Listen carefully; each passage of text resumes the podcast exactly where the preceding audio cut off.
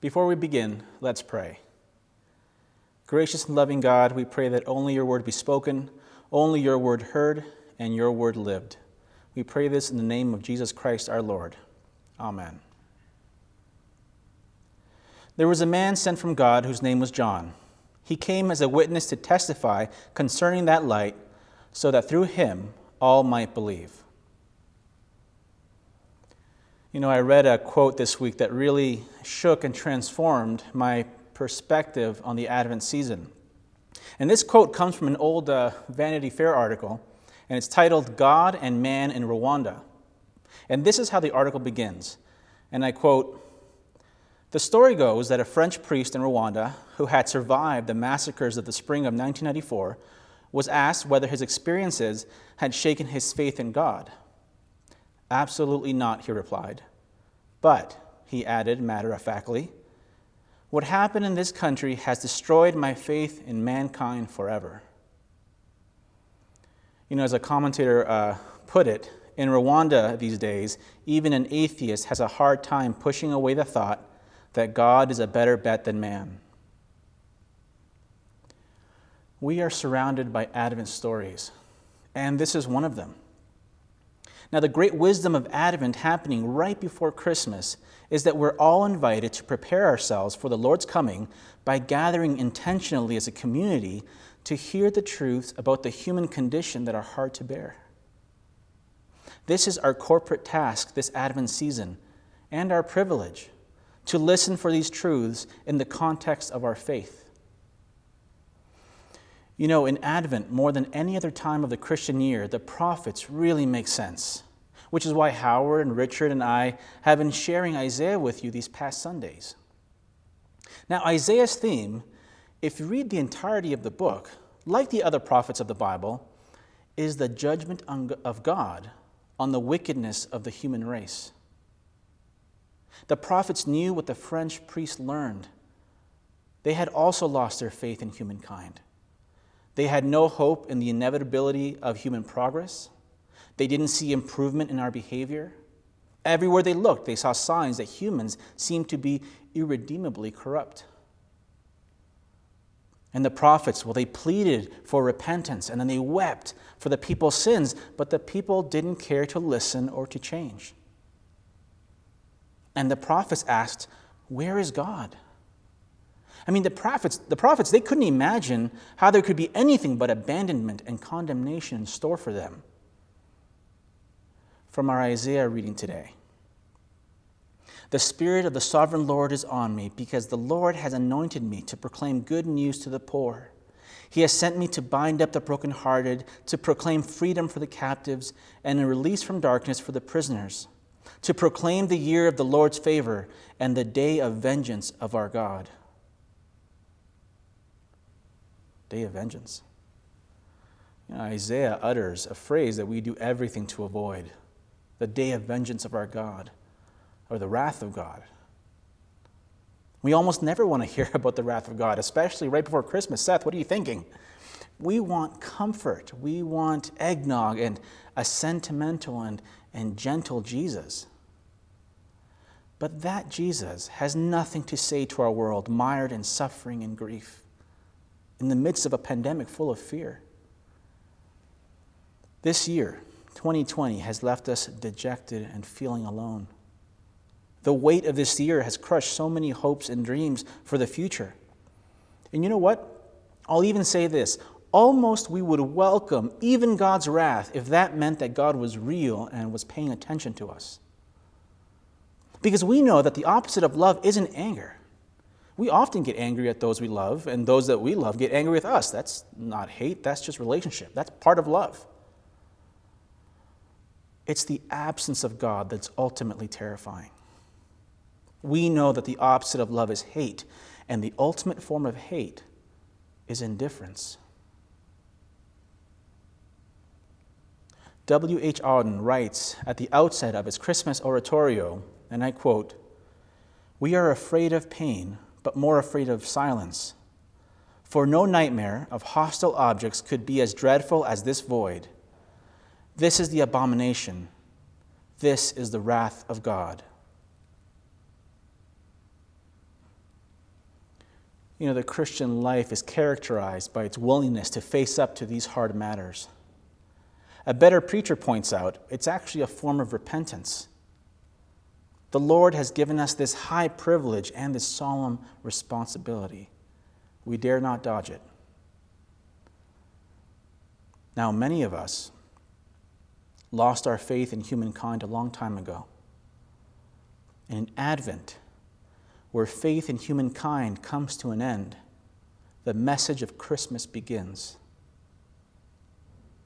When there is no way from here to eternity because the heavens are closed to human evil, that is the time when the prophets of Israel begin to speak. You know, those famous words of Isaiah were once again spoken to the people of Israel in the midst of their darkness. Jesus takes up these words recorded in Luke 4. And he says, The Spirit of the Lord is on me, because he has anointed me to proclaim good news to the poor. He has sent me to proclaim freedom for the prisoners and recovery of sight for the blind, to set the oppressed free, to proclaim the year of the Lord's favor. Did you notice something?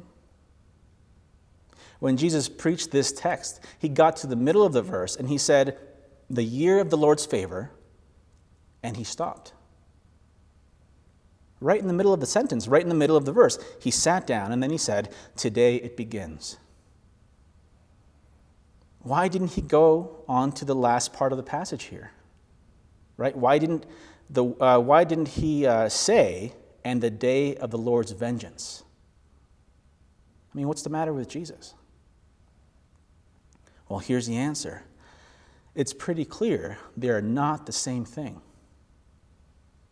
There is a day of vengeance coming, there is a day of judgment coming. Jesus will return to make wrong things right. We say, we say it every week in the Apostles' Creed. That's the Advent message. We see it clearly in Isaiah, so we can't pretend it's not real. But we're not there yet. Today, Jesus is proclaiming the year of the Lord's favor, and Isaiah describes it so well. Listen to Isaiah. He says, To comfort all who mourn to bestow on them a crown of beauty instead of ashes, the oil of joy instead of mourning, and a garment of praise instead of a spirit of despair. The year of the Lord's favor. Notice that those three insteads, you know, instead of ashes, a crown of beauty. You know, in ancient cultures, ashes were placed on the head when you were hit with disaster. You know, the world burns out, hope fails. But a crown of beauty was placed on you when you won a race or on your birthday. The fresh green leaves signaling the inner experience of joy and beauty. Then the oil of joy instead of mourning. You know, mourning dries your face. Those tears stream and stream, leaving a parched, dry skin, a desert. But oil uh, moistens the face, softens the skin, brings back glistening youthfulness. And finally, a garment of praise instead of a spirit of despair. You know, when you're broken and when you're hurting, you just stay in, you stay put. You don't uh, go out or anything. There's no energy to do anything, actually. But the garment is like your best outfit. You're ready to work and play with energy and confidence. When Isaiah spoke these words, the people of God were broken and needed to listen to God, but they didn't. And when Jesus spoke these words, the people almost heard, but then they rejected Jesus. And today you're hearing these words. I mean, aren't you tired of the weight of the world just crushing your hope for the future? Soon there will be crowns, oil, and garments. And we know this because Jesus spoke these three insteads, and they became operational in Him. We must behold Jesus. As John says, He, John the Baptist, came as a witness to testify concerning that light, so that through Him all might believe. If you and I are to witness the light and believe, that means that we have to take Isaiah seriously. As St. Paul writes the Thessalonians, do not quench the spirit, do not treat prophecies with contempt. We can't hear Isaiah and then roll our eyes, treating prophecies with contempt. If you think the day of vengeance is ridiculous, you are quenching the voice of the Holy Spirit in your life. Don't do that. Hear the words, witness them, and believe. And realize that the reason Jesus stops right in the middle of a sentence, why he omits, and the day of vengeance of our God, is because that day has fallen on him. The day of vengeance happened to Jesus on the cross. He paid for our sins so that if we believe in him, without the eye rolling, then the day of vengeance passes us by and we are set free to live and to love our neighbors and our friends and our family without fear. So you see, yeah, in Advent there is a message of God's wrath, yes, but God's wrath is far better than God's absence. His wrath also brought us God's unending love. God hates human evil, and a day of vengeance is completely right. But God loves us so much that he took vengeance on himself in Jesus Christ so that you are free to experience God's life and love if you repent and believe. I'll be honest with you. If it were not for the crucifixion of Jesus, I, for one, could not continue. The cross is the sign that God has not remained silent in the face of human evil. God has condemned evil with vengeance, but loves us with an unending love. This is not a human hope, this is a divine gift. Where faith in humankind comes to an end, the message of Christmas begins. Let's pray. Righteous Lord, if we think that we are good, we deceive ourselves. We deserve your wrath. We have broken your commands, and we have not loved you with our whole hearts, minds, and strength. We can only plead the righteousness of Christ. We thank you that Jesus paid the price on the cross. We witness his light and believe. Amen.